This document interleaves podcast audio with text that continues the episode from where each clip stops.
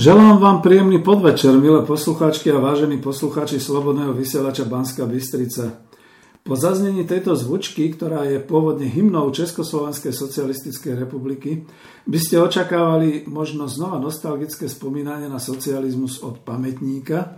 Áno, pretože spoza mikrofónu vás zdraví Peter Zajac Vanka, ročník devätnásťstopäťdesiatpäť, a zahajujem túto reláciu na počúvanie, občasník dá sa povedať, ktorý sa nazýva Spomienky na socializmus, v tomto prípade už číslo tridsaťpäť.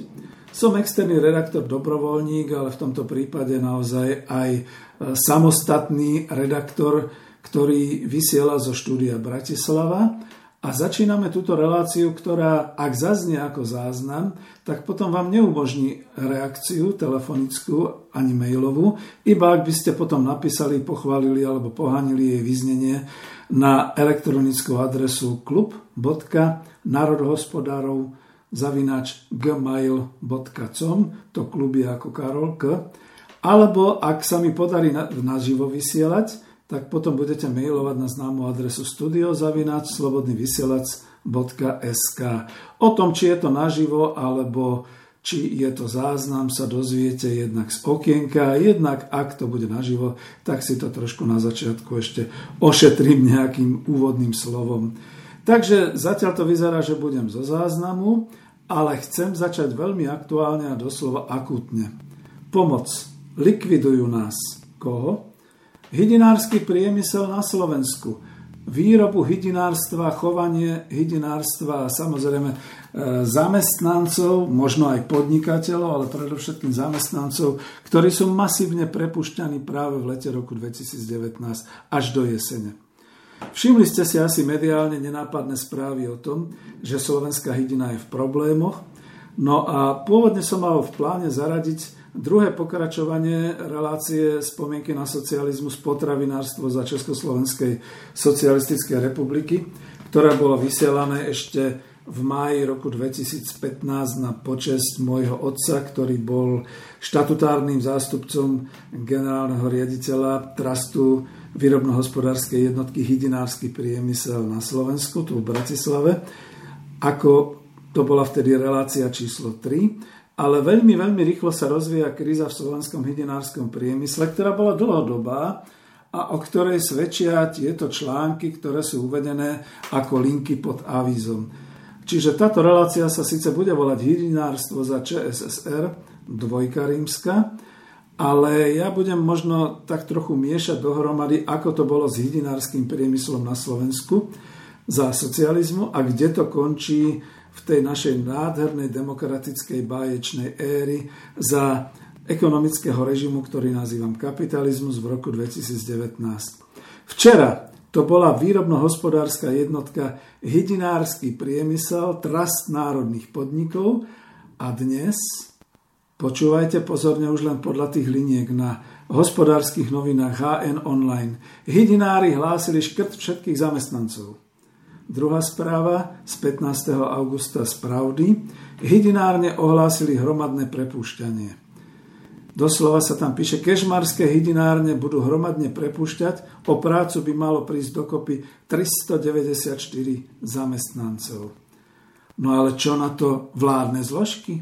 Dneska sa rozvíja Kuciakovčina, dneska sa rozvíja Kočnerovčina, bojujú jeden s druhými, kto komu dal mail, kto komu nedal mail, kto je s kým spojení. A poza chrbát sa im likviduje obrovská tradícia slovenského poľnohospodárskeho, chovateľského aj výrobného spôsobu. No klobúk dolu, takéto vlády tu už na Slovensku nechceme. Ani tie opozičné, ani tie vládne. Nech idú do čerta. Takže dobre, už som sa si uľavil. Takže poďme na to, že čo sa vlastne deje. Ako je to vôbec možné, že v roku devätnásťstoosemdesiatdeväť od decembra do rúk novému vznikajúcemu režimu bol odovzdaný bohatý a dynamicky sa stále rozvíjajúci odbor výroby potravinárstva a agropriemyslu, zvaný hydinársky priemysel. V Čechách to bol drúbežársky priemysel. Na Slovensku so siedmimi veľkými štátnymi podnikmi už, s množstvom spracovateľských závodov a celou infraštruktúrou od výskumu od vývoja cez jatky, mraziarne, spracovateľské potravinárske odbory ako konzervárne, zase mraziarne, spracovanie na diely a polotovary, až po vlastnú sieť predajní, vlastných závodných predajní, alebo aj predajní, ktoré mali špecifikum, že to bola hydina vajcia. Mali celoštátnu distribúciu, celoštátnou distribúciou zabezpečenú už v roku devätnásť osemdesiatdeväť bezproblémovú predajnú sieť, ja neviem, cez vtedy ešte jednoty a vtedy ešte v podstate priori a, a potravinársky priemysel a všetky, teda potraviny a tak ďalej. A dokonca mali kvalitný export na západ, za marky, doláre, franky francúzské, franky švajčiarske a tak ďalej. Ja sám som ešte v osemdesiatom treťom exportoval dokonca do Sovietskeho zväzu kurčatá mrazené za doláre. Neuveriteľné. A dnes? No neviem, no tak skúsme počúvať, čo sa to najprv deje dnes, kým sa vrátime do histórie. Takže pozorne počúvajte, skúsim to mať nahraté. V marci dvetisícsedemnásť sa zistilo, že v Brazílii sa spracováva a predáva hovädzie aj hydinové mäso, ktoré ohrozuje zdravie spotrebiteľov, a takéto nebezpečné mäso aj v rámci vrátane hydinového sa dováža na trh Európskej únie. No, takže toto je záznam z tlačovej konferencie Únie hydinárov Slovenska. Pán riaditeľ Molnár o tom hovoril na tlačovej konferencii, tuším, ježiš, no neviem teraz presne, ale bolo to naozaj aj v tom roku dvetisíctri.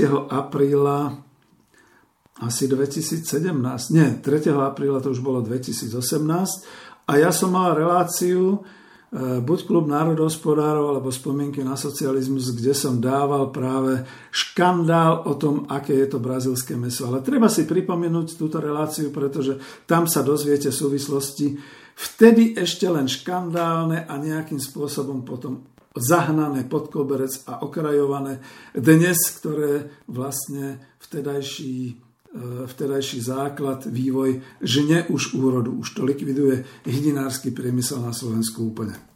A medzi tými firmami, ktoré vlastne po, po, po alebo ktoré klamú spotrebiteľa, je aj popredný brazilský producent hydinového mäsa bé er ef. S tým, že sa preukázalo, že brazilskí výrobcovia používajú rôzne chemi, chemikálie a rôzne kyseliny, aby zamaskovali, že tovar je pokazený, a do hydinového mäsa takisto primiešavali aj vodu, zemiaky, lepenku a ďalšie látky. Keď si to tak zoberieme, tak toto nevyhovujúce brazilské mäso sa predáva na Slovensku, a to celoplošne, pretože sa nachádzalo v takmer všetkých obchodných reťazcoch. Keď si zoberieme, nebolo tam síce kurácie mäsa, ale nachádzalo sa tam kurácie pečienky, ktoré vlastne tu máme aj príklady, ktoré sme minulý týždeň zakúpili v obchodnej sieti. To, ktoré pochádzajú z Brazílie, tie boli takmer vo všetkých obchodných reťazcoch. No, už v apríli roku dvetisícosemnásť malo ministerstvo podhospodárstva požiadať vládu o karanténu všetkého dovozového mäsa. Neviem, či by to sa týkalo iba hydinového, ale povedzme aj toho bravčového, hovedzieho.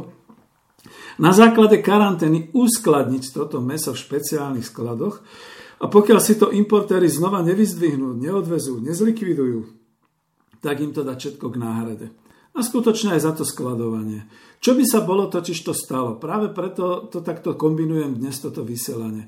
Bolo by sa stalo to, keby slovenská vláda a slovenskí politici boli skutočne proľudovo, pronárodne orientovaní a mali by radi svoj ľud, svojich voličov, tak by zakázali aj preventívne, ale aj celkovo, aby sa vôbec takéto nejaké importy dovážali na Slovensko, a nebáli by sa Európskej únie, pretože urobili by to možno tak, ako kedysi v Británii, keď skutočne museli vyhubiť celý chov hovedzieho dobytka, že by až premiér musel zavolať všetkých predstaviteľov Európskej únie na veľký obed a bol by ich ponúkol povedzme tým brazilským mäsom. Pokiaľ by to zjedli a nebáli sa, tak v poriadku. Dali by sme im to darom. Pokiaľ by ale boli priotrávení, tak by sme povedali, no tuto to máte. A teraz si predstavte, že my máme zodpovednosť za výživu nášho obyvateľstva a máme ich nehať otráviť. Takže toto sa nestalo. Ja viem, že ministerka Gabriela Matečná bojuje takmer márny zápas. Ale už vtedy to mala byť nastolená politická, hospodárska otázka, ale nikdy nie je neskoro. To, čo nebolo vtedy, malo by byť ešte teraz v auguste roku dvetisícdevätnásť. Aj keď toto je tlačová konferencia ešte z toho pôvodného, totižto tlačová konferencia teraz v auguste dvetisícdevätnásť ani nebola. To je to zaujímavé. Už sme po... Ja, teraz to hovorím skoro ako v priamom prenose, ale už sme pochovali neboštíka? Už hydinárstvo je mŕtve? Takisto bolo toto brazílske nevyhovujúce hydinové mäso nájdené aj v štyristodeväťdesiatpäť stravovacích zariadeniach. Moje nervy. Uh, vidíme tu veľký, veľký problém. A deti a dôchodcovia. Keď si zoberieme, že, že čo sa týka dovozov hydinového mäsa na Slovensko, tak najväčší dovozca, alebo krajina, z ktorej najviac dovozov sem prichádza, je Poľsko a na druhom mieste je Brazília. Z Brazílie sa ročne dovezie na Slovensko viac ako deväťtisíc ton hydinového mäsa, čo je, keď si to porovnáme s našou produkciou, čo je rovnako ako jedna šestina produkcie hydinového mäsa u nás. No a to sa písal naozaj rok dvetisícosemnásť. Brazílske mäso sa zastavilo, zastavili sa, skontrolovali sa importy, možno boli aj dané nejaké tresty, nejaké pokuty veterinárnou správou a nič. Potom prichádzalo ďalej k tomu, že aj Únia hydinárov Slovenska, škoda, že nemám s nimi kontakt, ale nechcú, no tak čo už s nimi, keď nechcú, nemusia. Aj Únia hydinárov Slovenska sa vyslovila v tom zmysle, že to likviduje slovenskú výrobu. No a teraz čo bolo ďalej? Začalo sa dovážať hydinové mäso z Poľska, ktoré bolo takisto závadné. Dokonca až tak závadné, že v Českej republike zakázali dovoz poľského hydinového mäsa a to sa ocitlo na Slovensku a predávalo sa tam niekde Žilina až Trenčín v tých obchodoch a podobné veci. No takže keď ste v tom čase mali nejakú hnačku, prípadne ste dostali žltačku alebo niečo podobné, dnes už viete príčinu. No ale čo sa dá robiť? Nikto nekontroluje, máme slobodný liberálny trh, sami sme si zodpovední za svoju výživu, hovoria liberáli. No a teraz keď pôjdeme ďalej, mohutne sa rozvinulo, a to som sa iba nedávno dozvedel, dovážané mäso z Ukrajiny. Nikde nenájdete nadpis v ukrajinštine, že je to ich výroba. Je to všetko prebalované vo východoslovenských rôznych prebalovacích firmách. Sice to tam vraj kontrolujú veterinári, ale neviem, ako je to možné, všetko je úplatné, takže veterinári vždy prídu už na miesto, keď je všetko vyčistené, keď už je to všetko v poriadku, tak to vyzerá. A len potom na pultoch v obchode, keď je to zamrazené, alebo keď to dostávajú všelijaké tie stravovacie zariadenia, jasle, škôlky, základné školy, domovy dôchodcov, nemocnice, tak dobre, no tak sa to jednoducho nejak prevári a spáli, ale nie je to kvalitné mäso. A teda čo je za problém, že my nemôžeme v rámci nášho hospodárstva zabrániť takýmto importom alebo zabrániť takýmto praktikám? No nemôžeme. Ukazuje to Európska únia, ktorá doteraz bojuje vôbec úplne evidentným a dokázaným dvojakým metrom na potraviny, to znamená dvojaká kvalita potravín toho istého výrobcu, ktorý šaržu menej kvalitnú dvojku až trojku triedu posiela na trhy východnej Európy a tú jedničku si poneháva u seba v obchodoch západnej Európy. Najevidentnejšie je to vidno na rozhraní, povedzme, Bratislava Hainburg, kde v Bratislave dostanete za ten istý tovar druhú, tretiu kvalitu a zdraženú ešte, lebo však aj hudba chce piť na Slovensku, a na druhej strane v Rakúsku dostanete ten istý tovar v tom istom obale, v tej istej cene za ako kvalitu jedna a častokrát aj so zníženou cenou. Tak čo narobíme? Takto to momentálne máme v Európskej únii a toto nie je burcovanie proti Európskej únii, to je burcovanie proti ľahostajnosti našich vládnych a odborných činiteľov, politických. Je dosť, dosť veľké množstvo, ktoré, ktoré končí prevažne v tých stravovacích zariadeniach, ale takisto proste sú tých kuracích pečienok aj v obchodnej sieti. A aký to môže mať vplyv na zdravie našich spotrebiteľov a najmä našich detí? Určite, určite negatívny. Keď sa pozrieme na to, že vďaka predchádzajúcim vládam a štátnej politike nie je Slovensko vo výrobe hydinového mäsa viac ako desať rokov sebestačné a v rámci krajín Európskej únie nám patrí predposledné miesto v, v tohto ukazovateľa. Dnes je sebestačnosť iba na úrovni päťdesiatštyri percent a keď sa pozrieme na nedávny prieskum, ktorý robila v januári Slovenská poľnohospodárska potravinárska komora, ktorý robila vo všetkých obchodných reťazcoch, ktoré sú na trhu Slovenskej republiky a vo všetkých krajoch Slovenska, tak podiel slovenského hydinového mäsa na ich pultoch iba štyridsaťštyri percent. Čiže veľmi nízke, ešte nižšie ako tá sebestačnosť. Zvyšok ponuky obchodov, takisto aj ďalších, ďalších sfér stravovania Predstavuje dovážané hydinové mäso, ktoré je v týchto posledných rokoch, ako sme spomínali, spojené, spojené s viacerými potravinovými aférami. Preto si myslíme, že tá potravinová bezpečnosť Slovenska v oblasti hydinového mäsa je na veľmi zlej úrovni, priam katastrofálnej. Keď si zoberieme, že iba päťdesiatpäť percent alebo päťdesiatštyri percent mäsa, ktoré sa u nás potrebuje, vyrábame. Čo sa týka zariadení spoločného a školského stravovania, tam sa nám stále nedarí riešiť situáciu. Tam je neustále vysoký podiel dovážaného hydinového mäsa. Je to až na úrovni deväťdesiat percent. Tam problém, základný problém je ten, že tieto stravovacie zariadenia podľahli tlaku distribútorov a okolia na prípravu jedla najmä z lacného a nekvalitného dovážaného hydinového mäsa. Áno, je to lacné a výživné a každá muzika chce piť. Takže samozrejme, že ak teda je niečo lacné a nejaký ten rozdiel ide ku mne do vačku alebo podobne, prečo by som to neurobil? Ale ja stále spomínam kapitalizmus. Ja som sa ešte nedokázal dostať ani k socializmu a trošku ho poovárať. Všímate si? Čím dochádza k ohrozeniu zdravia strávnikov a najviac negatívny dopad to má na deti a mládež, čo vlastne sú aj dlhodobé výskumy, ktoré sú na Slovensku, že najmä deti a mládež majú zníženú imunitu, vznikajú u nich alergie alebo ďalšie negatívne následky, ktoré súvisia s konzumáciou nekvalitných a nezdravých potravín. Preto je nevyhnutné, aby sa v týchto zariadeniach stravovania ako aj verejného, tak aj školského, začalo variť iba z domáceho hydinového mäsa, ktoré podlieha prísnej kontrole a je dôležité, aby sa aj rodičia zaujímali o pôvodoch toho hydinového mäsa, ktoré konzumujú ich deti, pretože to má veľký vplyv na zdravie týchto detí a na ich zdravý, zdravý vývoj.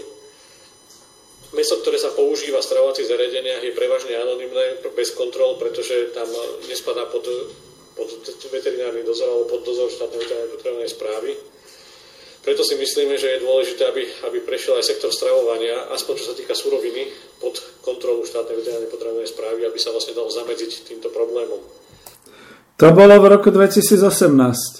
Je august dvetisícdevätnásť. Urobilo sa v tomto smere niečo? Nemám koho sa pýtať ani s kým hovoriť, pretože skutočne ja chápem aj riaditeľa Únie hydinárov Slovenska, že už nemá chuť. Ja si myslím, že on už pomaly balí kanceláriu, skladá všetko z knih, teda z tých knižničiek a podobne a asi už odchádza. No však čo už, ako zrušili sme hydinársky priemysel, končíme. A čo sa týka aj zákazníka, tak je dôležité, aby sa zaujímalo pôvod hydinového mäsa, ktoré sa nachádza aj na pultoch obchodov, ale takisto aj v stravovacích zariadeniach, pretože dnes máme, keď si to porovnáme, máme štyroch slovenských spracovateľov hydiny, z toho troch spracovateľov kurčiat. Toto bolo dôležité. Ja to možno ešte raz zopakujem. Máme štyroch spracovateľov hydiny, z toho troch spracovateľov kurčiat. Tak toto bolo. Jedného spracovateľa moriek. A popri tom je na Slovensku v súčasnosti štyridsaťdeväť prevádok, ktoré majú povolenie na prebalovanie alebo rozrábanie hydinového mäsa.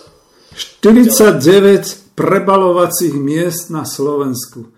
No viete, tento raz už naozaj musím zaspomínať na socializmus, keď niektorí antikomunisti vykrikovali, že sme vyvážali mäso von a naši domáci nemali to naše dobré mäsko. Jak to, že dobré mäsko, keď kedysi kričali, že je plné všeličoho, všelijakého sajrajtu, to tiež nebola pravda.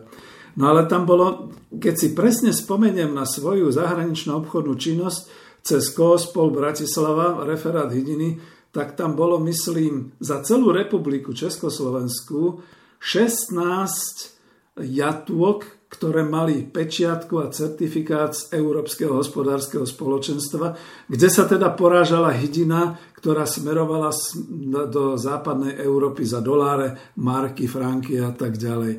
šestnásť.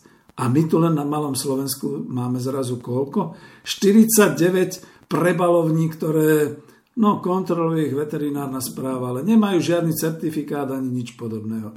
Sú to súkromné firmy stvorené za účelom zisku.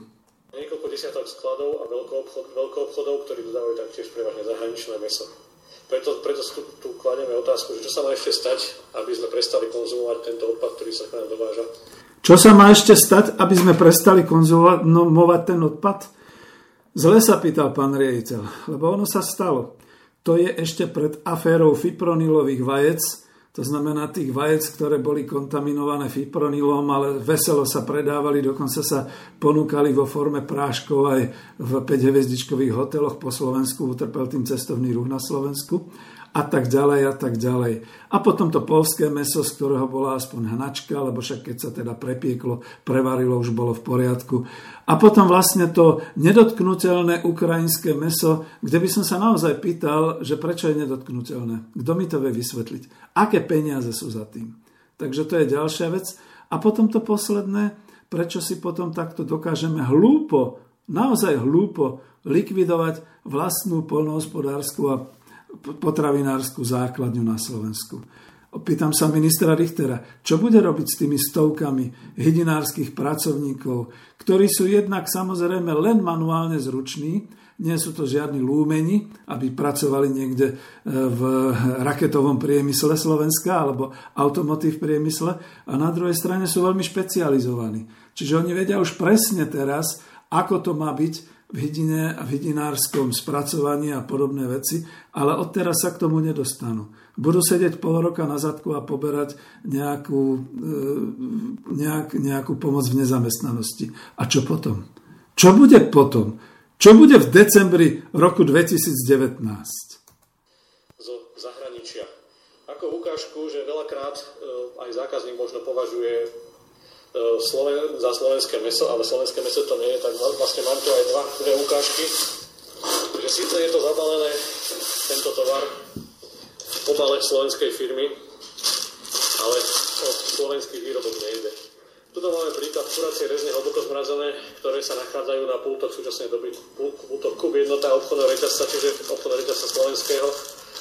Dodávateľom je firma, ktorá má sídlo na území Slovenskej republiky, ale keď si pozrieme, tak ako vlastne aj spotrebiteľ sa má zaujímať o ten pôvod toho mäsa, lebo je to na etikete už niekoľko rokov uvedené, tak sa to dočíta, že bolo narodené a chované na Slovensku, ale zabité v Poľsku. A to je práve to, čo sa stalo osudným v roku dvetisíc devätnásť. Ako keby v poriadku, že samozrejme je to mäso so slovenskou etiketou, dokonca možno je to aj s é á en kódom slovenským, lebo bolo slovenské, ale potom bolo zabité a spracované v poľských jatkách. A potom tam už vlastne pán riaditeľ v tom roku v marci dvetisíc osemnásť hovoril, že dobrá, kde máme záruku, že to isté mäso, tá istá hmota bola použitá potom pri tom balení a dovezení naspäť na Slovensko, že či to zase nebola nejaká iná, lebo medzi tým máme iné aféry.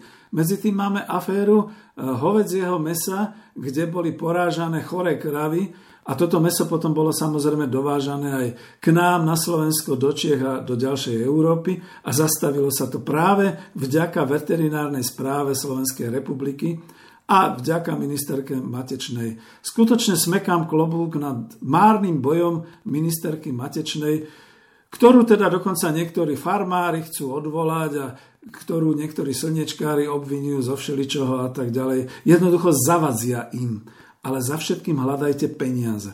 Takže teraz sa vrátim ešte trošku do reality a potom už pôjdem ďalej. Takže e, skutočne tu sú články, ktoré možno potom dáme, zavesíme. Jozef Sedlák, vynikajúci publicista, novinár z redakcie Pravdy. Ešte dvadsiateho šiesteho apríla roku dvetisíc osemnásť o šiestej hodine ráno napísal takýto nadpis článku. Čím viac sa spoločnosť vzdialuje od roku osemdesiatdeväť, tým väčšia nostalgia sa zmocňuje ľudí, ktorí ho zažili na vlastnej koži, za potravinami oných čias. A tam zrejme vypadlo slovo socializmus, niekomu to veľmi vadilo. Čiže čím viac sa spoločnosť vzdialuje od socializmu roku osemdesiatdeväť, tým väčšia nostalgia sa zmocní ľudí, ktorí ho zažili na vlastnej koži, za potravinami oných čias. A píše sa tu, najmä za posledným desaťročným socializmu, keď obchody pomerne dobre boli zásobené, keď v šunke, v salámach, v párkoch nenahrádzali ako dnes svalovinu sojovou múkou, kuracími separátmi, pomletými kožami a všakovakými inými náhradkami.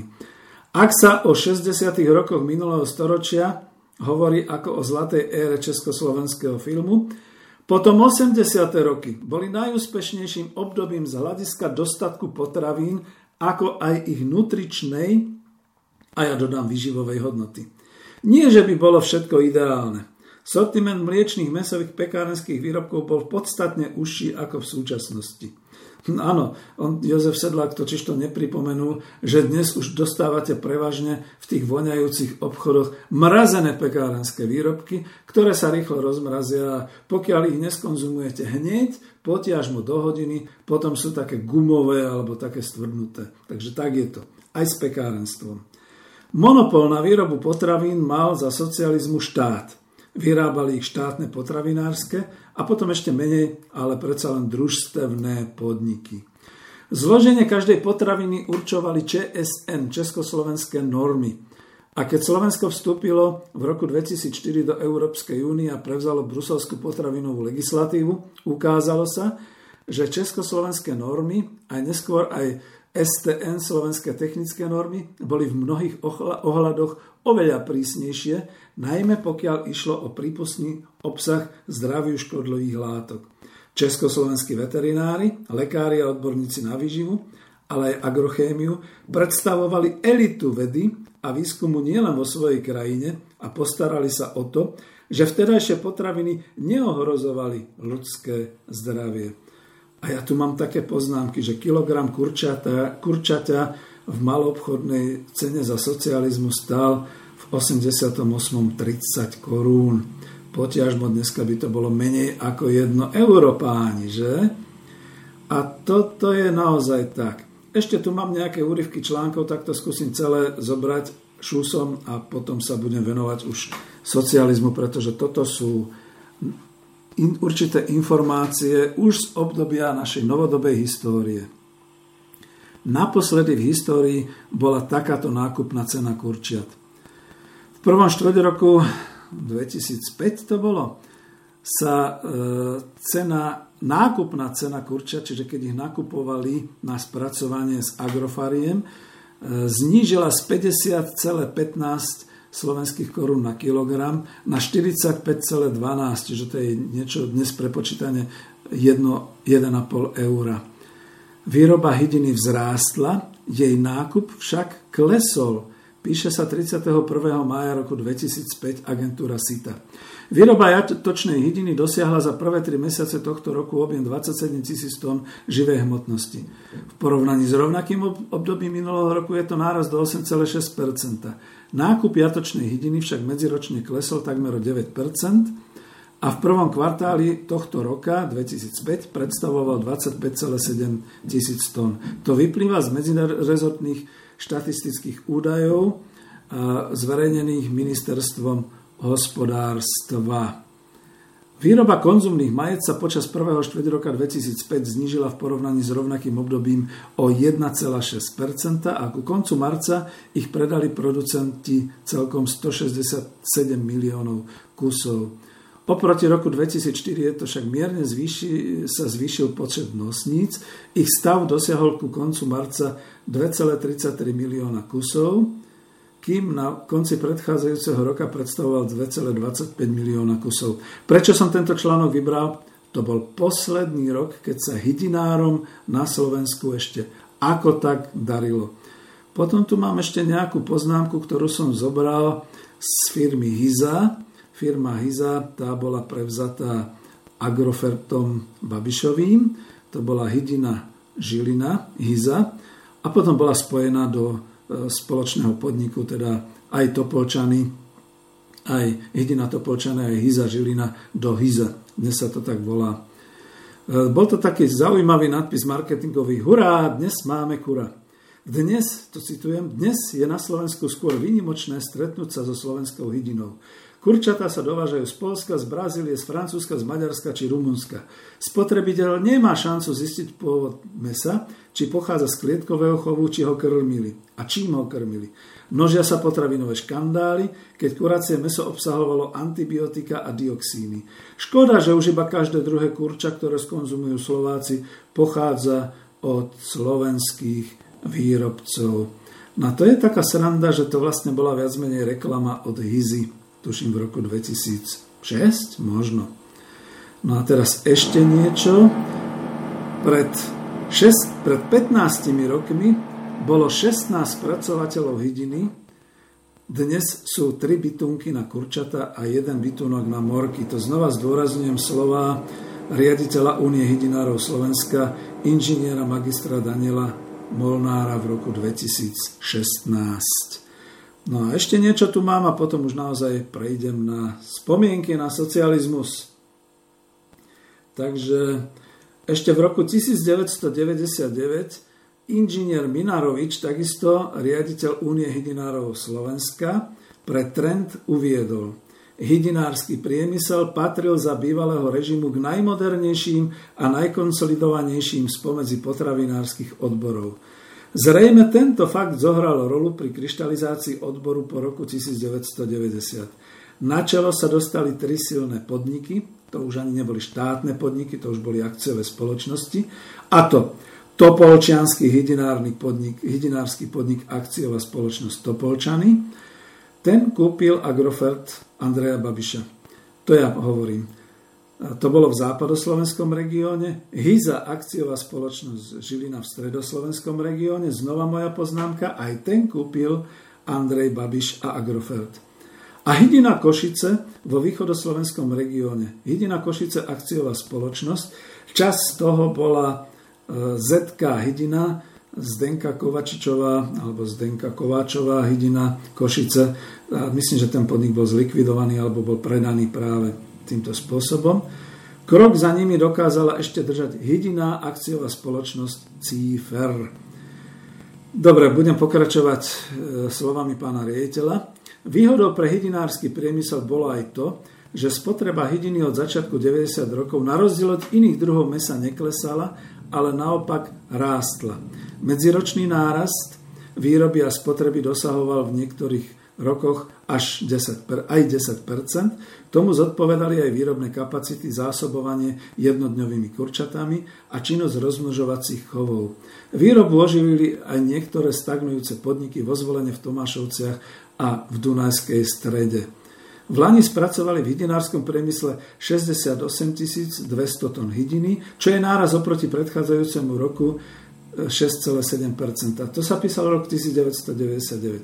Nákupili sedemstotridsaťštyri celá jeden miliónov konzumných vajec, čo je o šesť celá tri percenta menej ako v roku devätnásťstodeväťdesiatsedem. Ten istý článok Milana Minaroviča, riaditeľa Únie hydinárov Slovenska, však tvrdí pre denník Pravda, že v súčasnosti už trh mesa a tým aj hydiny sa zahustil, pod čo sa podpísali najmä lacné dovozy bravčového mesa zo zahraničia.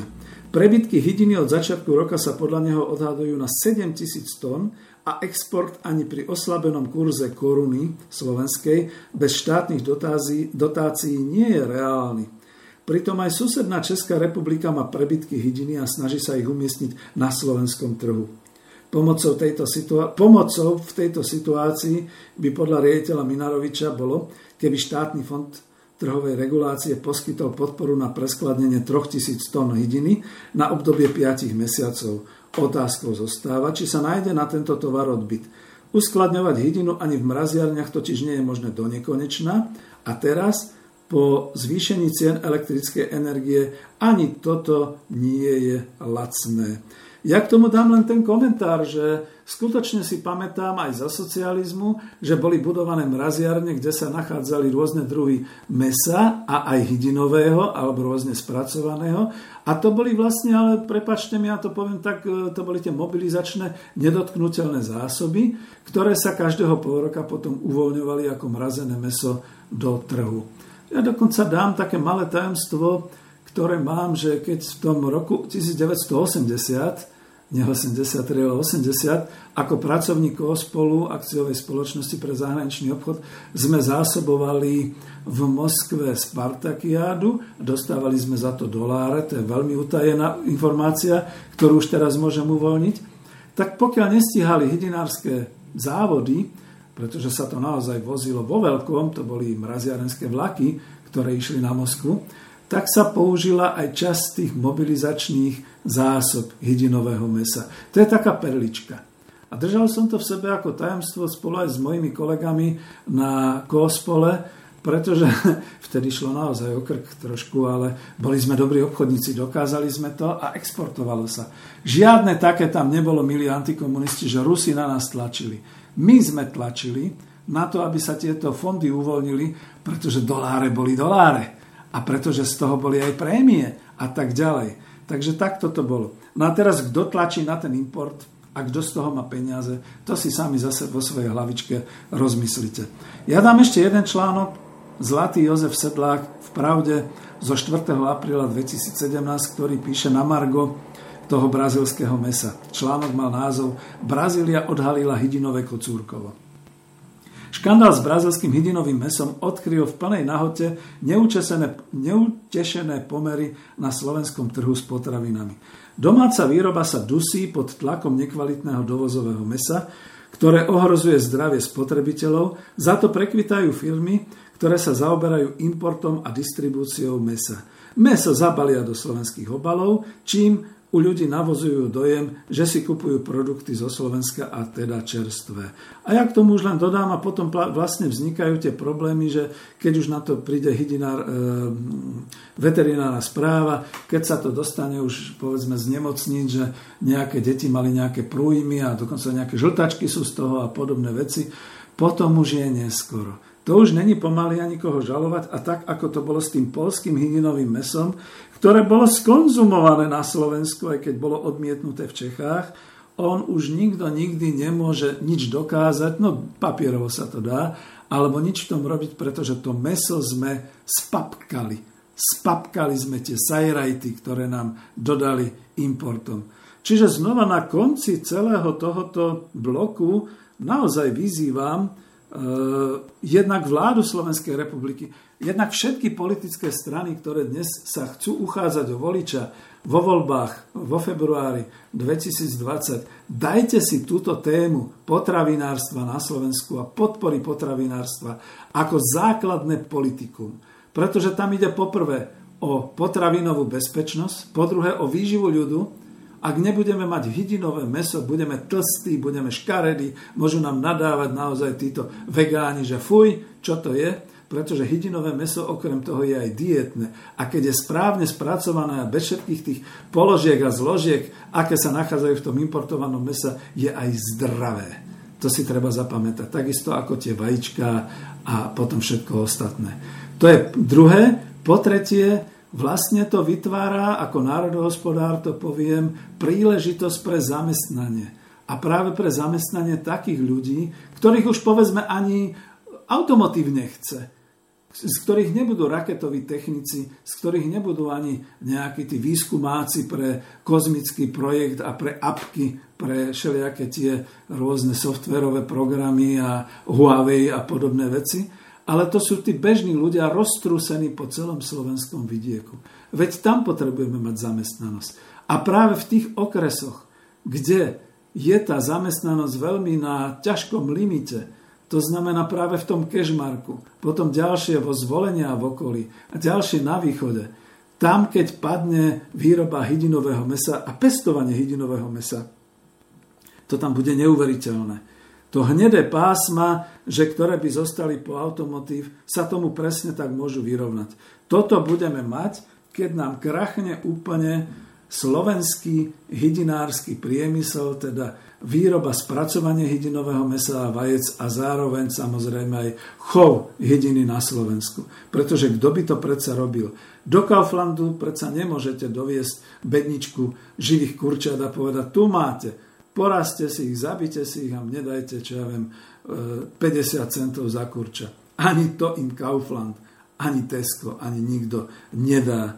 Takže tým končím vlastne túto časť, kam sme sa to dostali od čias socializmu v roku dvetisícdevätnásť. Veľmi, veľmi na vás apelujem. Ľudia, spamätajte sa a ruku na srdce. Ja to mám tiež niekedy s mojimi známymi, keď hovorím, aké mäso kupuješ. Oni hovoria, samozrejme, tak nekupujem už mrazené, toho sa bojím, ale kupujem to čerstvučke, pekné, na to vidím, ako to vyzerá, čiže kupujem tie prsička, alebo kupujem tie čerstvé kurčata a tak ďalej. A kupuješ aké? No slovenské, vieš, lebo to síce nemá označené presne ten podnik, ale je to lacnejšie, tá cena je okolo dva osemdesiatdeväť alebo dva šesťdesiatdeväť a podobne. Moja protiotázka, vieš, že to je to prebalované, importované mäso z Ukrajiny a z Poľska? Nepovedz. A odkiaľ to ty vieš? Vieš, lebo to kvalitné hydinové mäso, ktoré je zo Slovenska, teraz nebudem robiť propagáciu značiek, kde sa to dá dostať v akých e, distribúciách, to stojí samozrejme vždy trochu viac. Samotné prsička stoja vždy na šesť eur za kilogram a samotné kurča potom stojí okolo tých tri deväťdesiat až štyri eurá za kilogram. Joj, vieš čo, ale to je moc, to je moc, pretože ja toľko nemám. Takže keď robíme takýto dialog, tak potom sa môžem opýtať, a keď potom presedíš tri dni na záchode, to ti už nebude moc. Prípadne keď z toho dostaneš žltačku.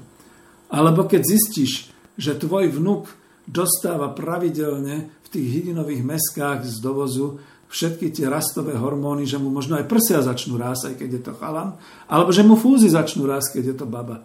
To ti nevadí? Väčšinou zostanú tri bodky ticho a mávnutie rukou.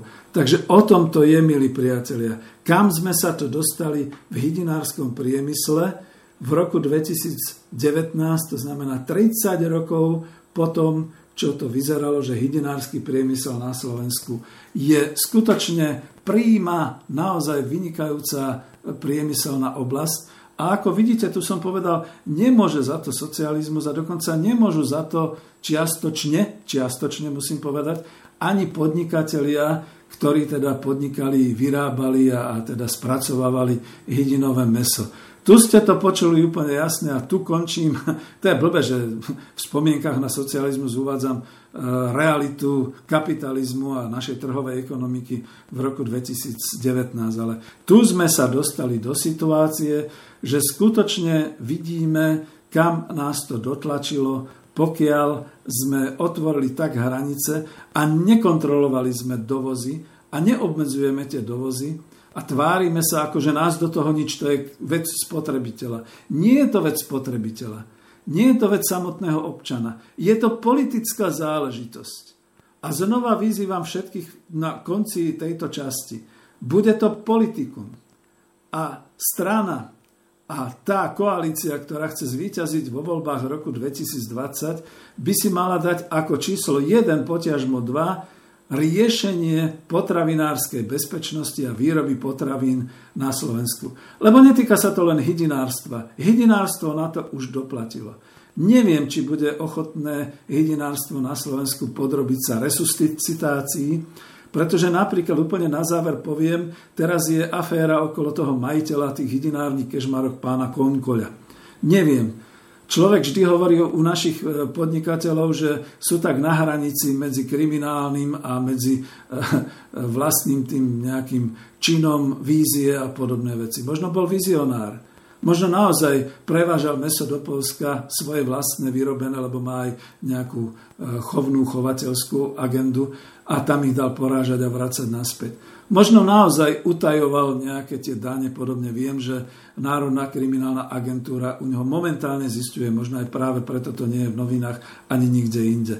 Ale obhajujem trošku aj tú slovenskú podnikateľskú verejnosť, že keby Keby skutočne to politikum bolo zamerané na to, že svoje si nedáme a cudzie nechceme, tak potom by to úplne ináč vyzeralo aj s tým hydinárstvom na Slovensku, ktoré, ako sme už počuli, bolo ešte niekde v tých rokoch okolo roku devätnásťstodeväťdesiatštyri deväť a naposledy v roku dvetisícpäť v stave, v ktorom to vyzeralo, že skutočne obhájí svoje miesto na slovenskom potravinárskom trhu. A neobhájilo. A padlo. A teda klobúk dolu. Milý otec, ktorý si niekde tam v hrobe, ver mi, že mi je veľmi ľúto, že hydinársky priemysel, ktorý si ty budoval počas svojho života, v tichu a v nezáujme verejnosti a politikov zaniká.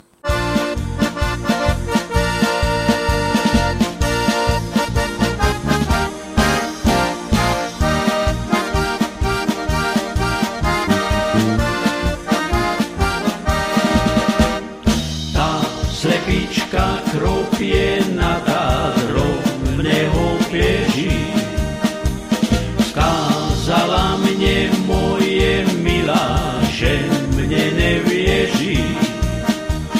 Když nevieží, ať nechá, a ja pôjdu do sveta, stará tam si budu namlouvať. dievčatka, dievčatá, když nevieš jak nechá, a ja pôjdu do sveta, carara, tam si budú namlovať i hezká dievčatá.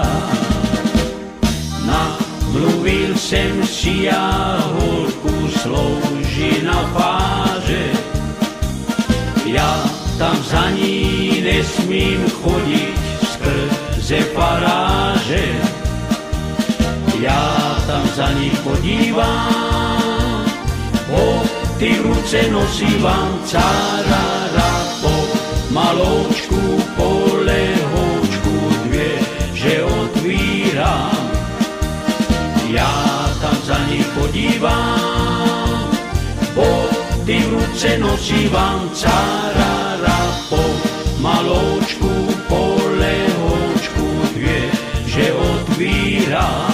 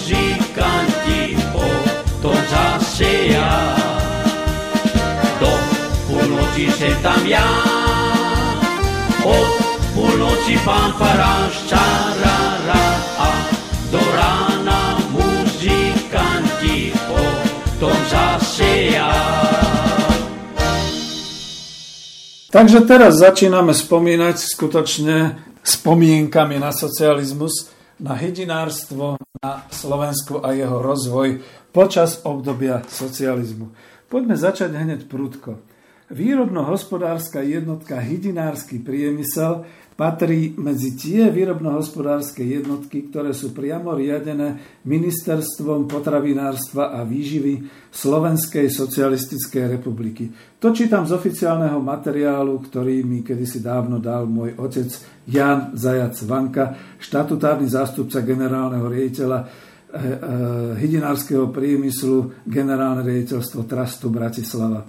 Ja k tomu len poznamenám, že už v roku devätnásť osemdesiatdeväť bola tá štruktúra trochu iná, to si povieme hneď, ale chcem práve citovať z toho, ako to skutočne bolo naozaj v tom čase, keď hydinársky priemysel bol na vrchole, skutočne vrchole svojich činností a dynamicky sa ďalej rozvíjal.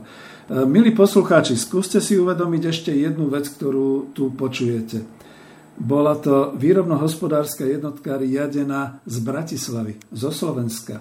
V roku devätnásť šesťdesiatdeväť, keď už teda vznikla aspoň na papieri ústava Československej socialistickej republiky ako federálna, A keď vznikali už nie nejaké poverenictvá alebo nejaké odbory riadené z Prahy, ale priamo boli tu štátne orgány, dokonca Republiky Slovenskej socialistickej.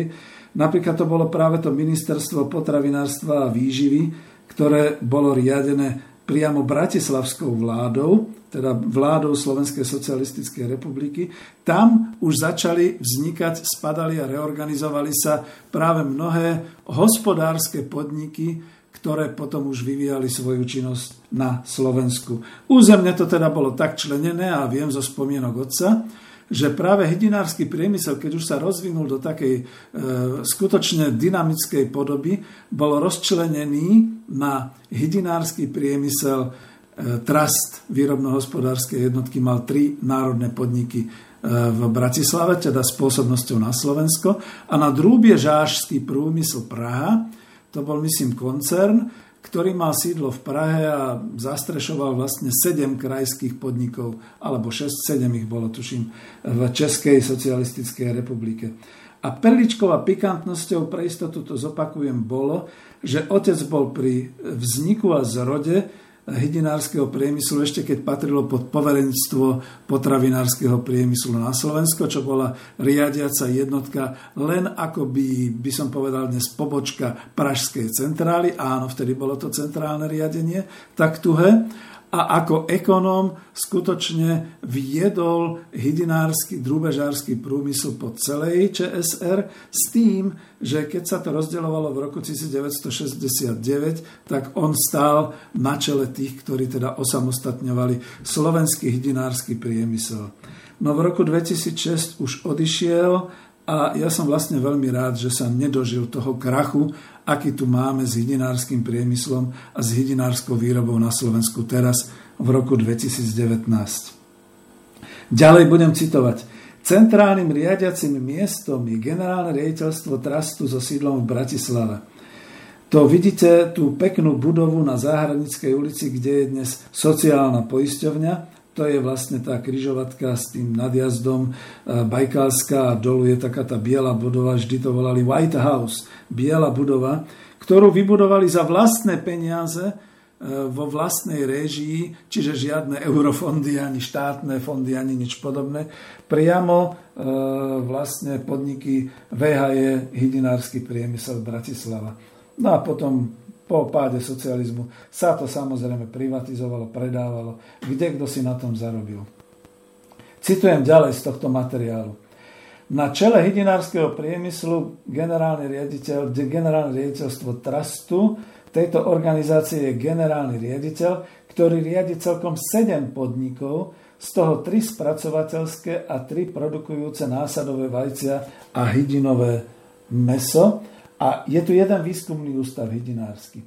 Organizácia výrobno-hospodárskej jednotky je zameraná na zabezpečenie hlavného cieľa hospodárskej činnosti, zásobovať a kryť dopyt obyvateľstva po hydinovom mese, vajciach, hydinových a vaječných produktoch. Teda dnes by sa povedalo, zabezpečoval výživu národa, lebo naozaj to hydinové meso je e, dietné a vajcia sú súčasťou výživy obyvateľstva. Hydinársky priemysel, generálne riaditeľstvo Trustu, koordinuje koncepciu plánovitého rozvoja podnikov hydinárskeho priemyslu v týchto riadiacich oblastiach. V investičnej výstavbe s charakterom progresívnych technologických postupov a racionalizačných prvkov, k tomu by som mal čo povedať, ale až keď to celé zaznie.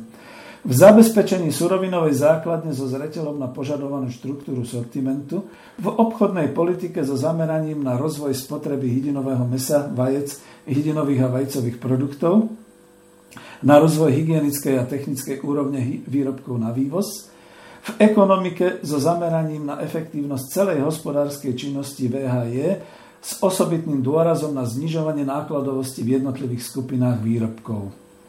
Súčasné organizačné členenie výrobno-hospodárskej jednotky zodpoveda potrebám vertikálno-horizontálneho prepojenia, teda od produkcie jednodňovej hydiny, plemennej, rozmnožovacej a komerčnej, od cez výkrm a spracovanie, sklady až po dodávky hydinových výrobkov priamo do maloobchodných predajní. Organizácia výrobno-hospodárskej jednotky nadväzuje na dnes už životne dôležité integračno-kooperačné spojenie so špecializovanými poľnohospodárskymi podnikmi. Bodka a tu budem komentovať. Veď práve to integračno-kooperačné spojenie so špecializovanými poľnohospodárskymi podnikmi. Za prvé to boli štátne majetky. Na to zabúdame, že v poľnohospodárske boli štátne majetky. Šlachtiteľského typu, chovného typu. Za druhé to boli družstevné podniky, dokonca družstevné kooperácie. Otec mi vyprával, ako vznikal ten názov Branko Nitra, ktorý sa potom zameral na, hlavne na výrobu morčacieho mäsa. No Branko Nitra, Bratislava, Nitra, Košice. To znamená z tých troch družstevných a ešte neviem akých zoskupení sa vytvoril priamo podnik, ktorý sa špecializoval na mäso, morčacie a čiastočne teda aj králičie. Presne si pamätám, onedlho tu bude vlastne agrokomplex Nitra výstavisko. Vtedy to bolo, to bolo snáď hm, niekedy v roku devätnásťstoosemdesiatosem, to dcera mala už tri roky, boli sme na agrokomplexe v Nitre, agrokomplexe v Nitre a boli sme aj na návštevách týchto podnikov hydinárskeho priemyslu. Dodnes si pamätám, ako sa dcera najprv zlákla a potom strašne tešila. Z, no už tam mali okrem e, moriek, neviem, či tam už nebol aj nejaký pštros, vtedy už ako exotikum, ale potom tam boli králičky a potom vlastne my sme mali králičie mäso na divoko, mali sme naozaj nejaké tie hydinové frikadely a všeličo. No bolo to úžasné. Človek si v tej chvíli v roku osemdesiatom ôsmom hovoril, máme skvelú budúcnosť, máme skvelú výživu, nič sa nám nemôže stať. A stalo sa. Takže vrátim sa naspäť, integračno-kooperačné združenia boli združenia družstiev, jednotných roľníckych družstiev a agrokombinátov, ktoré sa už potom chovne špecializovali, alebo sa špecializovali prípadne naozaj aj na e, tú, tú plemennú šlachtiteľskú činnosť a podobne. Budem pokračovať týmto materiálom. Táto problematika sa sústreďuje koncepčne v kooperačnom hydinárskom združení so sídlom v Bratislave, na čele ktorého je jej predseda. Znova sídlil tam na Záhradníckej ulici.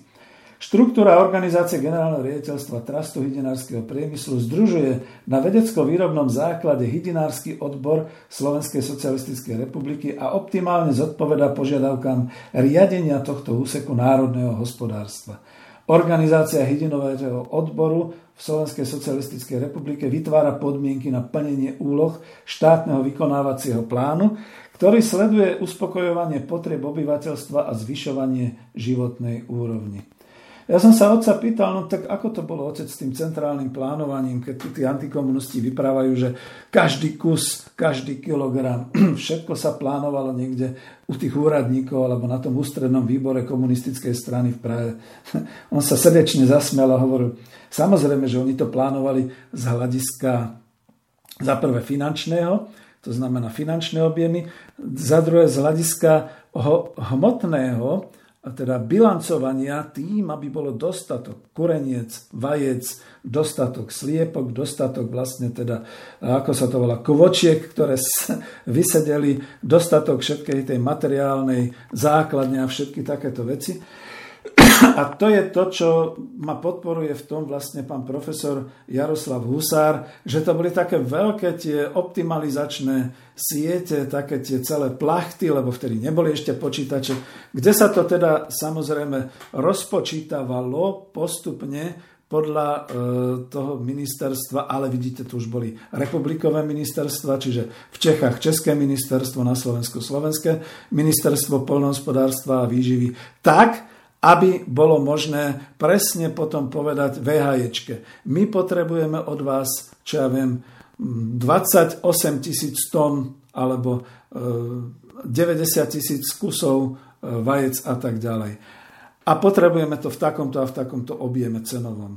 Tam potom bolo potrebné samozrejme cez cenový úrad a cez plánovací úrad zabezpečiť bilancie, aby mohla výrobno-hospodárska jednotka uzatvárať hospodárske odbytové, respektíve nákupno-predajné zmluvy so svojimi partnermi A vo vnútri, až vo vnútri výrobno-hospodárskej jednotky, tam bolo takéto trošku tvrdé centrálne plánovanie, aj keď trust.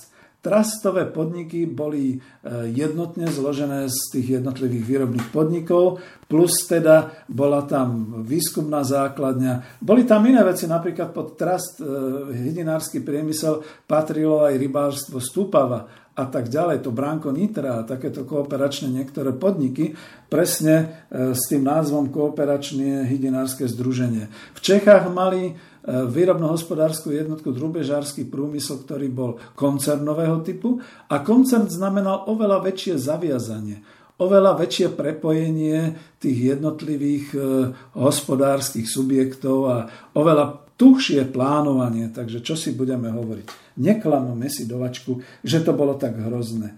Samozrejme, ja si presne spomínam a tuto odbočujem, že keď som bol pracovníkom Kospolu a vlastne exportovali sme mrazenú zabitú hydinu, vajcia perie, tak som bol na tom referáte, kde skutočne, keď došlo potom k tomu e, ročnému bilancovaniu a uzatváraniu tých hospodárskych zmluv, tak bolo to presne o tom, že tam už my sme si sami počítali, takisto podnik zahraničného obchodu Kospol, koľko budeme chcieť vyviesť tón mrazeného hydinového mesa, koľko za to chceme doláre, marky, franky a tak ďalej. A sme tlačili, povedzme, presne si pamätám na západoslovenské hydinárske závody Cífer, že sme tam tlačili na toho riaditeľa, že musíte nám dodať toto. My s vami uzatvárame túto hospodársku zmluvu a po mesiacoch na odvolávky, čiže na objednávky, budeme od vás brať, povedzme, ja neviem, dvadsať kamiónov po šestnásť ton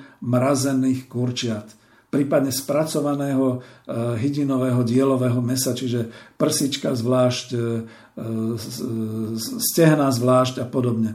No, boli z toho chorí, možno, že práve tam, úplne dolu v tej výrobe, si potom ľudia mysleli, že Boh vie, čo to tá komunistická strana plánuje a prečo nás núti do toho, aby sme to takto vyrábali, aby sme to vyrábali v takomto čase a podobne. Čiže naozaj nepotvrdzujem, že by to bolo až tak, ale samozrejme, ako podnik, ako zodpovedný podnik, výrobno-hospodárska jednotka, dneska tu máte samé koncerny a samé nadnárodné korporácie, ktoré takisto dosť tuho prihliadajú najmä na ten finančný výkon a podobne, tak toto to, to plánovali. Budem ďalej pokračovať. Najvyšším kolektívnym orgánom v organizácii hydinárskeho priemyslu je riaditeľská rada.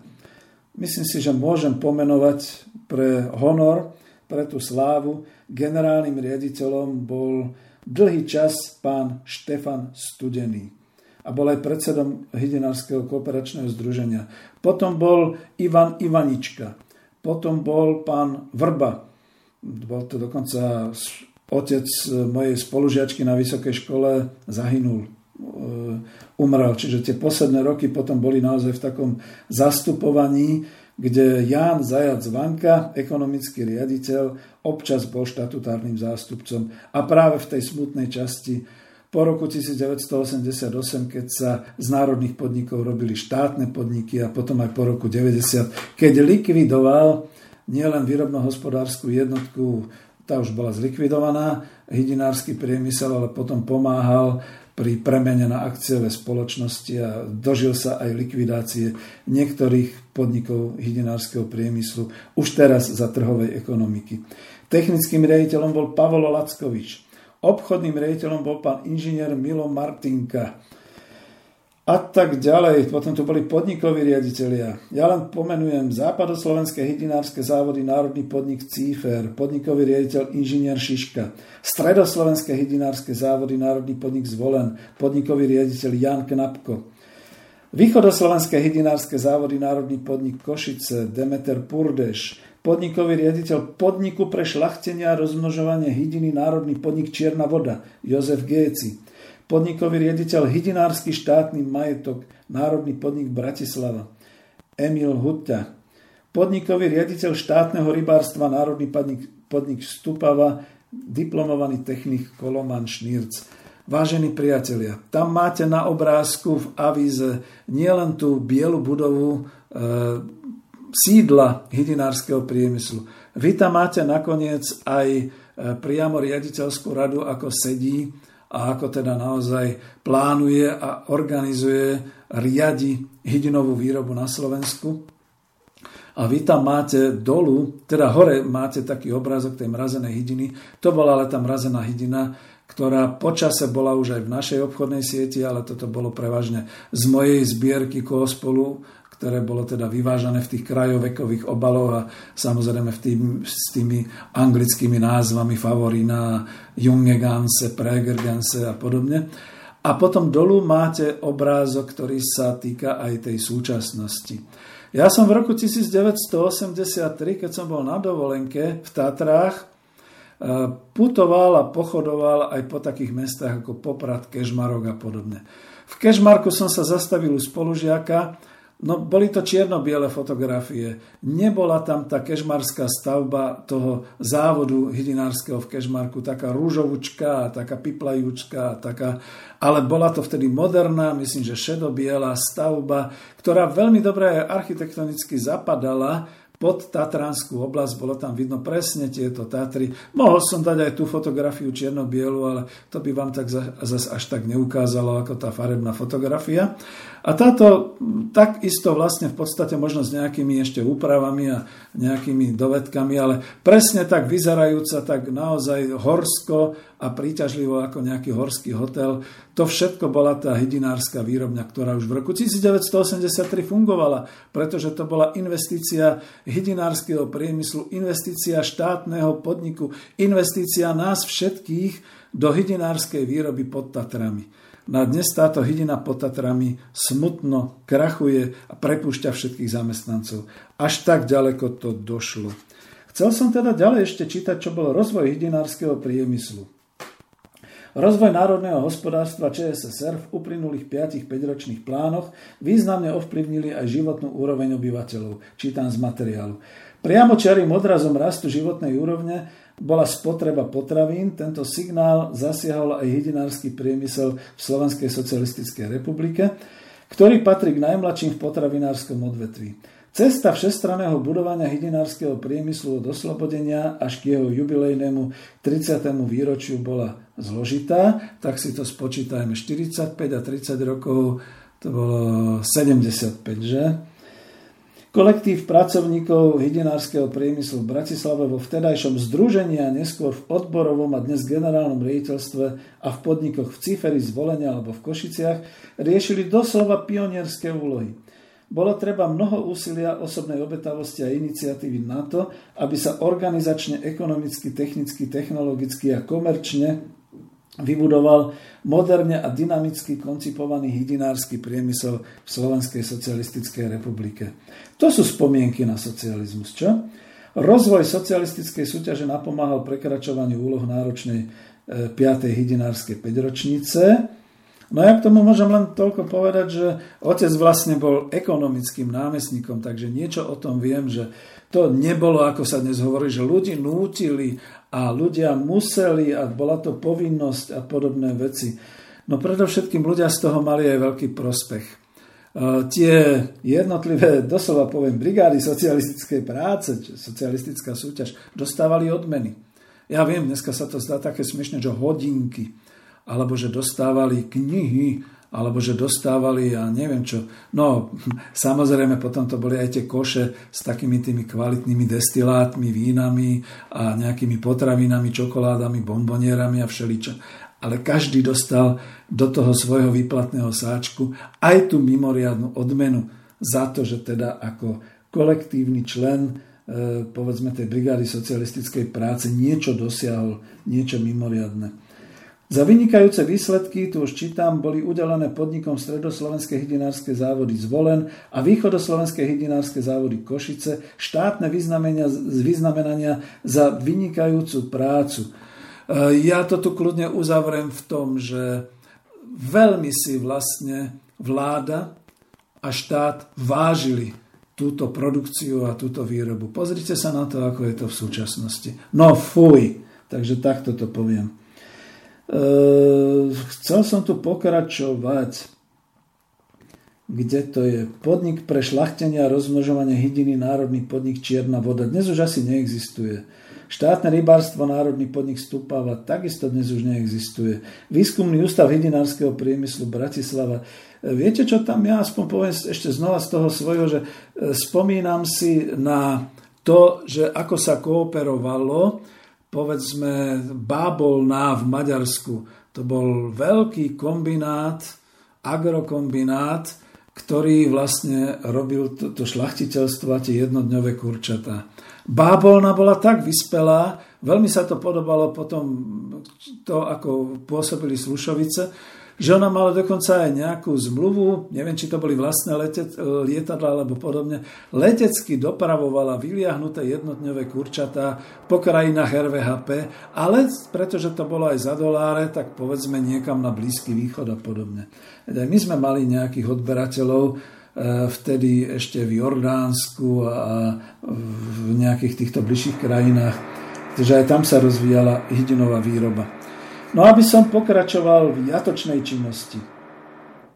Jednou z hlavných činností hydinárskeho priemyslu je jatočné spracovanie hydinového mäsa.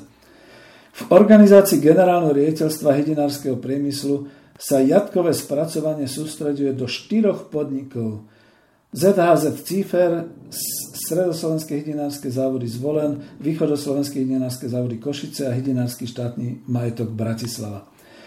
Ja by som potom povedal aj tie organizačné veci a pripájam k tomu, že ešte za mojej pôsobnosti v roku devätnásť osemdesiattri, no možno keďže v Československu tých šestnásť, na Slovensku to bolo možno šesť, tých jatôk, ktoré boli certifikované Európskym hospodárskym spoločenstvom, kde sa dali naozaj tam jatočne porážať, spracovať a potom vyvážať kurčatá na export. Tu píšu. Technológia spracovania jatočnej hydiny prešla prudkým vývojom. Spotrebiteľ ešte v päťdesiatych rokoch kupoval plnú hydinu, to znamená aj s črevami, neskôr háčkovanú hydinu bez vonkajšieho obalu. Tuto sa zastavím. To sú tie kurčatá s drobkami alebo sliepka s drobkami a potom, že bez. V šesťdesiatych rokoch, neviem, či to tu bude písané, už tu vidím, že nie, ale ja si na to pamätám a mám to tu niekde v materiáloch, sa už technologicky nákupom tých jednotlivých liniek a tým spracovaním modernizovala hydinová výroba asi takýmto spôsobom. Zatiaľ, čo predtým sa zabitá hydina dodávala jednoducho na váhu aj s vnútornosťami, aj so všetkým.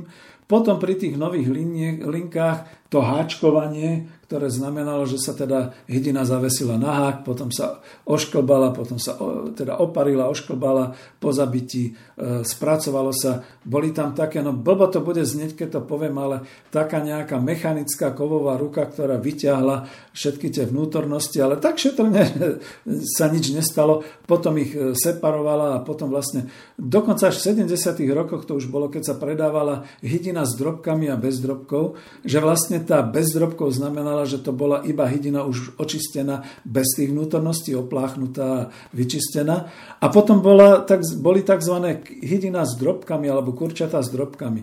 To sa zase robilo tak, že tak, ako to vlastne išlo potom na tom nejakom páse, tie vnútornosti, tam sa oddelovali veci, ktoré boli fuj, ktoré boli zlé ako čreva a podobne. A tie jednotlivé ako pečienka a podobné veci sa vkladali naspäť, triedilo sa to do sáčkov a prípadne s drobkami znamenalo, a gazdinky to asi dneska nepoznajú už, že s drobkami znamenalo, že sa to na konci e, v tom komplexe e, jedno srdce, jedny plúcka, jedno neviem čo ešte šličo dávalo do takej umelohmotnej, e, do takého umelohmotného sáčku a vložilo sa to vlastne do kurčata a až potom dochádzalo v tej technológii k tomu, že sa vlastne to kurča zamrazovalo a potom vlastne už dodávalo na pult v nejakom tom sáčku. Budem tu pokračovať, pretože toto vás môže zaujímať. Čiže spotrebiteľ ešte v päťdesiatych rokoch kupoval plnú hydinu a ja to kľudne poviem tak, toto si ja nepamätám, ale viem, že pozostatky zostávali na trhoch, kde sa teda na trhoch poľnohospodárskych, napríklad na tom centrálnom trhovisku tu v Bratislave, hydina od malovýrobcov, od hospodárov alebo aj od družstiev predávala tak voľne ako zabitá, nebola mrazená, bola čerstvá, na tom pulte človek došiel, kúpil si, dali to na váhu aj s vnútornostiami alebo bez vnútornosti. Hodili vám to do sáčku, ktorý ste si doniesol, do nejakej tej tašky, väčšinou teda textilnej, alebo vám to zabalili naozaj do novinového papiera, do Pravdy, alebo do Práce, do novín, ktoré vtedy vychádzali, a brali ste si to takto domov. Takto to bolo aj v päťdesiatych rokoch v hydinárskom priemysle, takáto distribúcia, ale to bolo naozaj v päťdesiatych rokoch a nezabúdajme, že až v roku tisíc deväťsto päťdesiattri vláda Československá vlastne zrušila lístkový systém, prídelový systém na potraviny, na mäso a podobne. Ja viem, že antikomunisti to väčšinou spájajú s tým, že menová reforma, okradli nás a podobne. Nikto nepíše, že k tomuto dátumu sa zrušil aj lístkový prídelový systém v Československu, ktorý vznikol vo vojne. Vo vojnových časoch až v päťdesiatom treťom za socializmu bolo možné zrušiť tento prídelový systém. Dovtedy to naozaj vyzeralo tak, že človek prišiel s tým lístkom do potravín a tam dostal teda to kurča alebo ten kilogram a tak ďalej.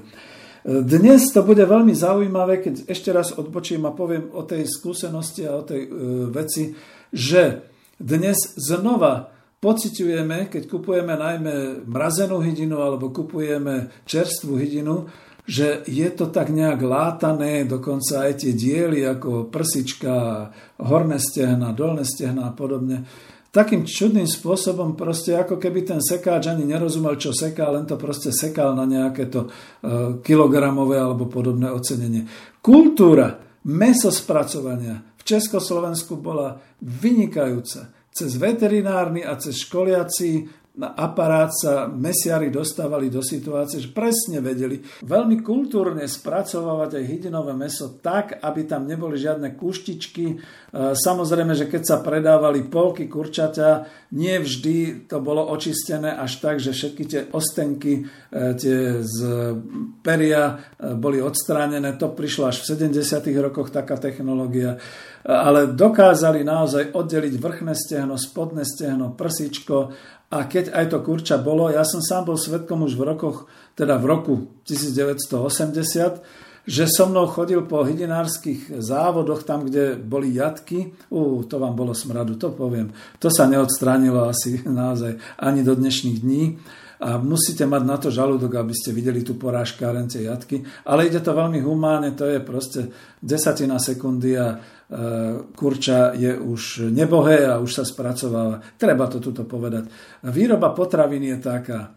Od toho by vám vedeli povedať predsa polovníci a chovatelia živočišnej výroby, že je to naozaj tak, ako to je. To mäsko, ktoré potom vidíte v úhľadnom obale, to už je len finálny produkt, to je tá hotová produkcia. Ešte lepšie samozrejme, keď ho už vidíte iba na tanieri, krásne vonia a podobne, že?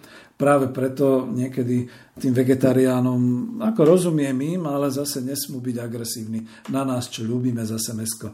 Takže vrátim sa naspäť k tomu, že vedeli aj na základe teda takých určitých, to už bolo dohodnuté, ako sa to má robiť, to sa volalo drezurovať. Drezurovať, povedzme, to hydinové mäso tak, aby tie končatiny zapadli dovnútra, aby sa to už potom dalo baliť tzv. Krajovakovo. To bol obal, ktorý, ja to musím povedať predsa len technologicky, že teda už potom takto zabitá celá hotová hydina, alebo také tie kúsky, ako boli už, čo ja viem, po dve, po štyri prsička kalibrované, horné stehno alebo dolné stehno a podobne. Keď sa to teda takto vlastne už dávalo, dávalo sa to tzv. Šokovou terapiou, takže to nevymyslel pán Václav Klaus, tú šokovú terapiu. Šokovanie mrazom.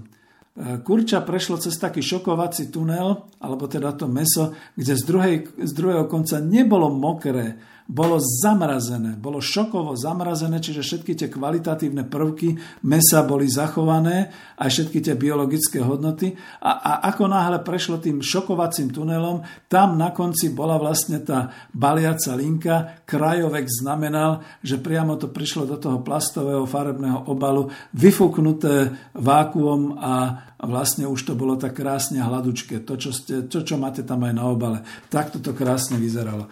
Toto všetko sa sa už v osemdesiatych rokoch za socializmu dokázalo spracovať. Za to vravím, že sme mali vysoko aj kvalitatívne, ale aj na vzhľad už krásnu hydinu, ktorú bolo radosť jesť. A to jedenie, to je presne to. Dnes občan v Slovenskej socialistickej republike, je to materiál totižto z tých rokov, konzumuje jedenásť celá šesť kilogramov hydinového mesa ročne.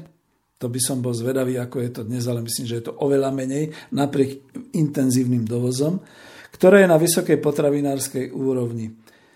Brojler kurča, to je hlavný reprezentant v štruktúre hydinového mesa, je plne mesitý, spracováva sa pod veterinárnou kontrolou až po vypitvanie a hygienicky boli sa balí do tých estetických vreciek a nakoniec sa vkladá do transportných obalov. To znamená, že to bola jedna paleta, na tej palete boli kartóny. Nebudem to teraz rátať pre skratkosť času, ale keď sa naložilo povedzme tých štyridsať paliet, bol z toho ten šestnásťtonový kamión, ktorý sa potom, chladiaci kamión, ktorým sa to potom rozvážalo, alebo chladiarenskými vagónmi. Týždenne sa na jatkách hydinového priemyslu Slovenskej republiky spracuje v priemere viac ako tisíc tón mesa, teda hydinového mesa. Toto množstvo hydinársky priemysel spracováva v jedenástich jatkách, a to v západoslovenských hydinárskych závoroch Bratislava, z ktorých je osem kombinátneho typu: zet há zet závod Bratislava, závod Cífer, závod Levice, závod Dunajská Streda, závod Žilina, závod Tomášovce, závod Košice, závod Prešov.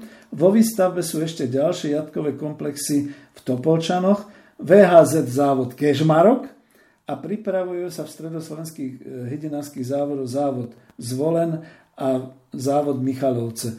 No toto je publikácia z nejakého sedemdesiateho piateho roku, tuším, áno. Čiže dovtedy to už bolo dobudované.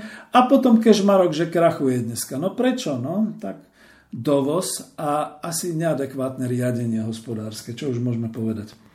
Dôležitou súčasťou spracovania jatočnej suroviny, to už znova citujem, na kvalitné, zdravotné, bezchybné hydinové mäso sú zmrazovacie tunely a mraziarenské sklady. O tom som hovoril. Potreba si vynutila operatívne riešiť miesto v mraziarenskom priestore. V rekordnom čase sa hydinárskemu priemyslu podarilo uviezť do prevádzky veľkoplošnú mraziareň v Cíferi a vo Zvolene. Bol by som zvedavý, či dnes ešte existujú. Podľa mňa nie. Jednotlivé závody na spracovanie jatočnej hydiny sú vybavené výkonnými komplexnými linkami, ktoré umožňujú racionalizovať celú výrobu od navesenia živej hydiny až po balenie. Najnáročnejšie úseky na živú prácu, pitvaciu linku, začína hydinársky priemysel vybavovať automatmi, napríklad v závode Žilina, v závode Cífer. Výskumný ústav hydinárskeho priemyslu vyvinul a uviedol do praxe automaty na balenie drobkov, počúvate, a čistenie žalúdkov a ďalšie. Tu znova poviem ten svoj komentár, ktorý sa týka vlastne e, tých liniek a tá živá práca. Viete, mám to tu, ale už toho nebude času, hydinárstvo po druhej svetovej vojne, kde tu teda autori píšu, že vlastne kapacita hydinárskej linky bola daná počtom šklbačiek, ktoré po usmrtení hydiny boli schopné horúcou vodou odšklbať perie, to bolo v roku štyridsaťšesť, a tá kapacita tej smeny tých, tých, tých šklbačiek potom znamenala, že hydinava, hydinové mäso, keď už bolo ošklbané, boli tam ešte samozrejme tie stonky, strenky a podobne, to už si musela čistiť každá gazdina, to potom v podstate v tom stave zabitom, čerstvom bolo rýchle rozvážané do mäsopredajní, alebo bolo mrazené, a tuto bude tá spomienka, lebo tuto už bolo o mraziarniach, ale nič bližšie. Mraziarne pozostávali z toho, že sa tam dovážali tie veľké bloky, tak ako dneska sú tie betónové bloky, hranoly, veľké bloky zmrazenej vody. To sa naložilo na podlahu, na to sa v podstate rozprestreli tie kartóny s hydinou, nad to sa znova dal taký ten blok, alebo sa obkolesil, hydina sa zmrazila, a takto aj s nejakými tými blokmi. Ešte si pamätám, ako sa to rozvážalo po dedinách, po mestách, bolo to tzv. Mraziarenské auto, uzatvorené, plechové, ale vnútri nemalo ešte chladiaci systém, len tam malo podlahu hotovú z tých, z tých ľadových blokov, na tom naložená hydina, medzi to ešte tie bloky, nad to ešte tie bloky, a takto sa to vlastne rozvážalo. Je prirodzené, že samozrejme po rozvezení posledného kartónu hydiny bol už vlastne šofér povinný len vyčistiť korbu auta. To znamená, vyplavilo sa to von, tak by sa to dalo povedať. Takže, no a ešte sa tu píše o, o hydinárstve po druhej svetovej vojne, ako začínalo. Začínalo skutočne tak v štyridsiatom šiestom, že nebol žiadny organizovaný základný výrobný proces. Faktory chodili po dedinách, vykupovali hydinu a vajcia. To sa potom nosilo do týchto šklbární, do týchto jatok, to sa potom takto distribuovalo a rozvážalo. A tu sa píše jednou vetou, pretože vtedy ešte bolo naozaj v tom štyridsiatom šiestom až po päťdesiatom treťom ten regulovaný, doslova teda ten trh na, na poukazy. Prirodzene, že veľkým konkurentom bola existencia tzv. Čierneho trhu, na ktorom sa nákup a predaj vajec a hydiny mimo povinných dodávok lepšie realizoval, čiže stál viac. Takže takto to musíme byť. A až v prvého januára päťdesiatjeden vzniklo oblastné riaditeľstvo slovenských e, aj mliekárenských tukových závodov a tie potom včlenili už aj to, tie jatky hydinárske. A potom sa to celé rozvíjalo. Počúvajte ďalej ešte z tohto z roku sedemdesiatpäť materiálu. Aj na spracovanie cenného odpadu, akým je najmä vodné perie, majú osobitne vybavené prevádzky, napríklad hydinársky závod zet há zet Levice. Málo kto vie, že perie nebol odpad už vtedy za socializmu. Perie bol vysoko cenený materiál, z ktorého teda čas išlo naozaj do toho čistenia a potom spracovania na periny, paplóny, vankuše a tak ďalej. Časť nejakého toho vzácnejšieho peria išlo do divadelných rekvizít a podobne a veľká časť peria sa exportovala. Mal som kolegu na Kospole, ktorý sám mal v agende iba export slovenského peria. A dobre exportoval to perie. Takže to všetko sme dokázali. Okrem toho vajcia, to už tiež nebudem hovoriť. Zakončím to. Hydinové mäso sa stalo dnes pre spotrebiteľa v Slovenskej republike, Slovenskej socialistickej republike obľúbenou dennou potravinou a hydinársky priemysel to zavezuje ku kvalitnejšej práci. Potom je tu o vajciach. Potom v podstate chcel som... Áno, ako sa spracovávala vaječná hmota. Strediskami tejto výroby s automatizovanými technologickými postupmi, teda vytlkanie vajec, pasterizácia, sušenie, šokové zmrazenie a potom prášok sú závody vé há zet Prešov, zet há zet Levice, zet há zet Cífer. Nebudem to ďalej. Je tu plemenitba, rozmnožovanie výkrm. Asi to ani nepostihám do konca relácie. Starorodičovský program kurčiat mäsového typu s celoslovenským významom majú, má svoju základňu v podniku pre šľachtenie rozmnožovanie hydiny národný podnik Čierna Voda, farma Budmerice s nadväzujúcimi rozmnožovacími farmami a liahňami v podnikoch hydinárskeho priemyslu Čierna Voda a vé há zet Košice, štátny majetok Komárno a s ďalšími. S finálnym produktom, jednodňovým brojlerom, sú poľnohospodárske podniky spokojné. Rastové schopnosti, mäsitosť a priaznivé triedenie do prvej triedy primeranej výžive uspokojujú ekonomiku. Dnes sa rozmýšľa v roku dvetisícdevätnásť, že chúďa kurča, ktoré je štopované až do tej jatočnej váhy a potom chúďa, však si ani nepožije a tak ďalej. Ľudia, majte rozum. Vy lutujete jablko, keď rastie na strome a kvapká na ňoho dážď a mrzne a červíky ho krmia, tak potom prestaňte robiť blbosti a hovoriť o tom, že chúdence, kurence. To je potravina. Keď je to takto priemyselne spracované, je to potravina a slúži to nám, ľuďom, na našu výživu, na to, aby sme boli zdraví. Brojlerové kurčatá boli skutočne robené, to sa to dobre, najmä po roku devätnásťstodeväťdesiat prešiel ten brojler tým vývojom, že ho štopali šeliakými tými látkami a podobne. Ja to nepotvrdzujem za roky socializmu, možno sa niekde niektorý hochštapler, technický riaditeľ alebo aký o to pokúsil, ale bola tu takisto veterinárna správa, tá bola dokonca kvalitnejšia na kontrole ako, ne, prepáčte mi, ako tá dnešná veterinárna správa. A to najmä z toho dôvodu, že časť výroby išla vždy na export. To znamená, oni presne nevedeli, ktorá z tých šarží pôjde von na export. Takže takto to môže byť definované. No ale to som chcel tu, že tieto brojlerové kurča v tej váhe za tých deväťdesiat dní bolo už v tej jatočnej a to bol ten základ.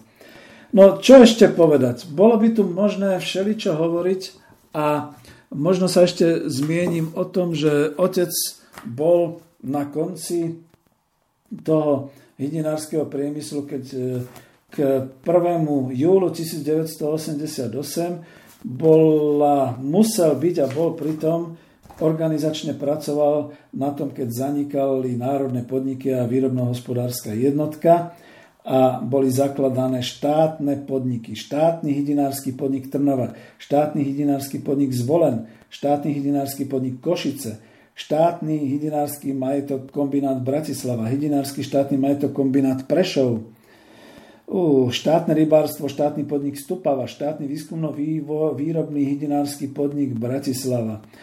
Čo tu on sám písal? Prevod národných podnikov bývalej vé há je hydinársky priemysel je súčasťou prestavby hospodárskeho mechanizmu. V súlade so zákonom o štátnom podniku má vytvoriť predpoklady pre vysokú mieru samostatnosti hospodárskych organizácií, pre ich úplný chozraščot, efektívny rozvoj, samofinancovanie a socialistickú samosprávu. Milí moji priatelia, tuto to niekde končím. My sme mali našlapnuté na niečo, v čom pokračujem potom aj ja, syn svojho otca v ekonomickej demokracii, v riešení zamestnaneckých samospráv. Dobrý úmysel bol potom uvedený do pekla tým, že došlo k zvratu politickému a potom už boli tie štátne podniky privatizované. Nedošlo teda k tomu, aby bola možná rozvinuté samofinancovanie týchto štátnych podnikov a aby boli vytvorené podmienky pre socialistickú samosprávu, kde teda tým majiteľom a tým zamestnancom by bol rovnaký ten istý človek v kolektíve, ktorý by bol odhlasoval a riadil ten podnik na báze samosprávy. Takže to je to zlé. No a tým vlastne končím. Už tu nie je viac nejakého času, len prosím vás pekne, keď si to ešte raz dobre vypočujete, zistíte, ako sme si dokázali kvitnúci strom a kvitnúci priemysel potravinársky zničiť a zdevastovať. A znova tu opakujem už naposledy. Keď už nič iné, tak je to iba preto, pretože sme dovolili v potravinách, aby nás tu otravovali, dodávali nekvalitné výrobky a aby si importom niekto hasil svoj smet po vysokých ziskoch a po peniazoch. Zastavme to, prosím vás pekne. Je rok dvetisícdevätnásť. Dajme celý import po všetkých týchto aférach do karantény, nech si ho odvezú. Nech idú preč s tým. Podporme náš vlastný potravinársky priemysel, nielen hydinársky, oživme ho, aby sme mali zdravú výživu nášho obyvateľstva. Ďakujem za pozornosť. Táto relácia vznikla za podpory dobrovoľných príspevkov našich poslucháčov. I ty sa k nim môžeš pridať. Viac informácií nájdeš na w w w bodka slobodnyvysielac bodka es ka. Ďakujeme.